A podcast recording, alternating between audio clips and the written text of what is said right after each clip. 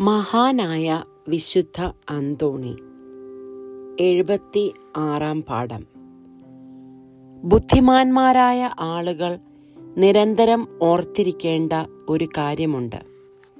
ഈ ജീവിതത്തിൽ നിന്നതയും കഷ്ടപ്പാടുകളും സഹിക്കുന്നതിലൂടെ ഏറ്റവും വലിയ സന്തോഷവും മരണാനന്തരം മോക്ഷാനന്ദവും നേടിയെടുക്കുകയാണ് ചെയ്യുന്നത്.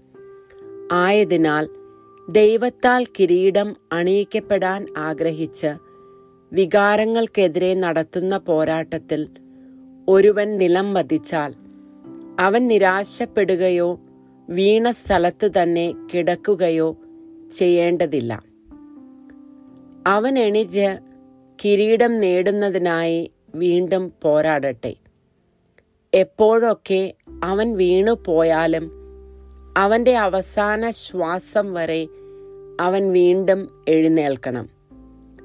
ശാരീരിക ക്ലേശമാണ് ആത്മാവിന് രക്ഷ നൽകുന്ന സുഹൃതത്തിന്റെ ആയുധം. എഴുപത്തി ഏഴാം പാഠം.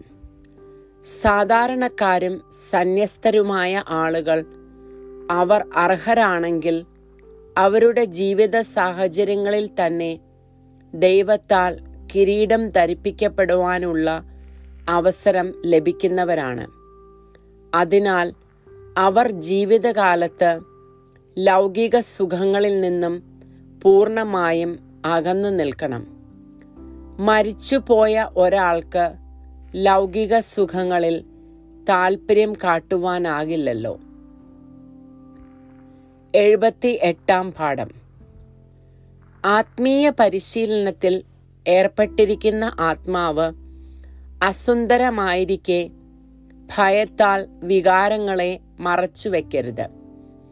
അല്ലാത്ത പക്ഷം ഭീരുത്വം നിമിത്തം അത് പരിഹാസപാത്രമായി തീരും ലൗകിക വിഷയങ്ങളെക്കുറിച്ചുള്ള സങ്കല്പങ്ങളാൽ അത് അസ്വസ്ഥമായിരിക്കുന്നതിനാൽ ആത്മാവ് അതിന്റെ സഞ്ചാരപഥത്തിൽ നിന്നും വ്യതിചലിക്കുന്നു. നമ്മുടെ ദുർവാസനകൾ നമ്മെ നിത്യശിക്ഷയിലേക്ക് നയിക്കുമ്പോൾ ആത്മാവിന്റെ സുഹൃതങ്ങൾ നമ്മെ നിത്യമായ അനുഗ്രഹങ്ങളിലേക്ക് നയിക്കുന്നു. എഴുപത്തി ഒൻപതാം പാഠം. വികാരങ്ങളിലൂടെ ഇന്ദ്രിയങ്ങൾ മനുഷ്യനെ ആക്രമിക്കുന്നു.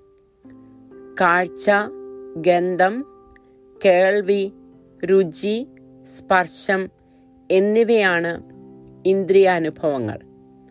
ഇവയിലൂടെ അസന്തുഷ്ടമായ ആത്മാവ് അതിന്റെ നാല് വികാരങ്ങൾക്ക് കീഴ്പ്പെടുന്നു. അഹന്ത മനച്ചാഞ്ചല്യം കോപം ഭീരുത്വം എന്നിവയാണ് ഈ നാല് വികാരങ്ങൾ. ഉറച്ച തീരുമാനവും ആലോചനയുമുള്ള ഒരാൾക്ക് ഇവയെ നിയന്ത്രിച്ച് കീഴടക്കാനാകും.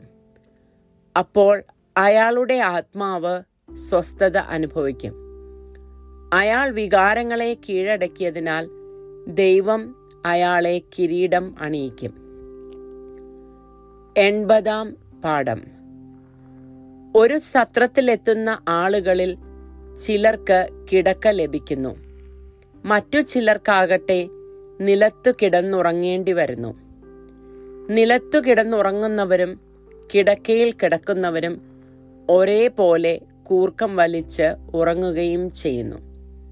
പിറ്റേന്ന് കാലത്ത് അവനവന്റെ സാധനങ്ങൾ മാത്രം എടുത്തുകൊണ്ട് ഓരോരുത്തരും തിരിച്ചു പോകുന്നു. ഇതുപോലെ തന്നെ ഈ ജീവിതത്തിലേക്ക് വരുന്നവരിൽ എളിമയോടെ ജീവിക്കുന്നവരും സമ്പന്നന്മാരും ഏതാനും വർഷങ്ങൾക്ക് ശേഷം ഒരു സത്രത്തിൽ നിന്നെന്നതുപോലെ ഇവിടെ നിന്ന് തിരിച്ചു പോകുന്നു. ഈ ലോകത്തിന്റെ സുഖങ്ങൾ ആർക്കും കൊണ്ടുപോകുവാൻ കഴിയുന്നില്ല. മറിച്ച് നല്ലതോ ചീത്തയോ ആയ തന്റെ പ്രവൃത്തികൾ മാത്രമാണ് ഓരോരുത്തരും കൂടെ കൊണ്ടുപോകുന്നത്.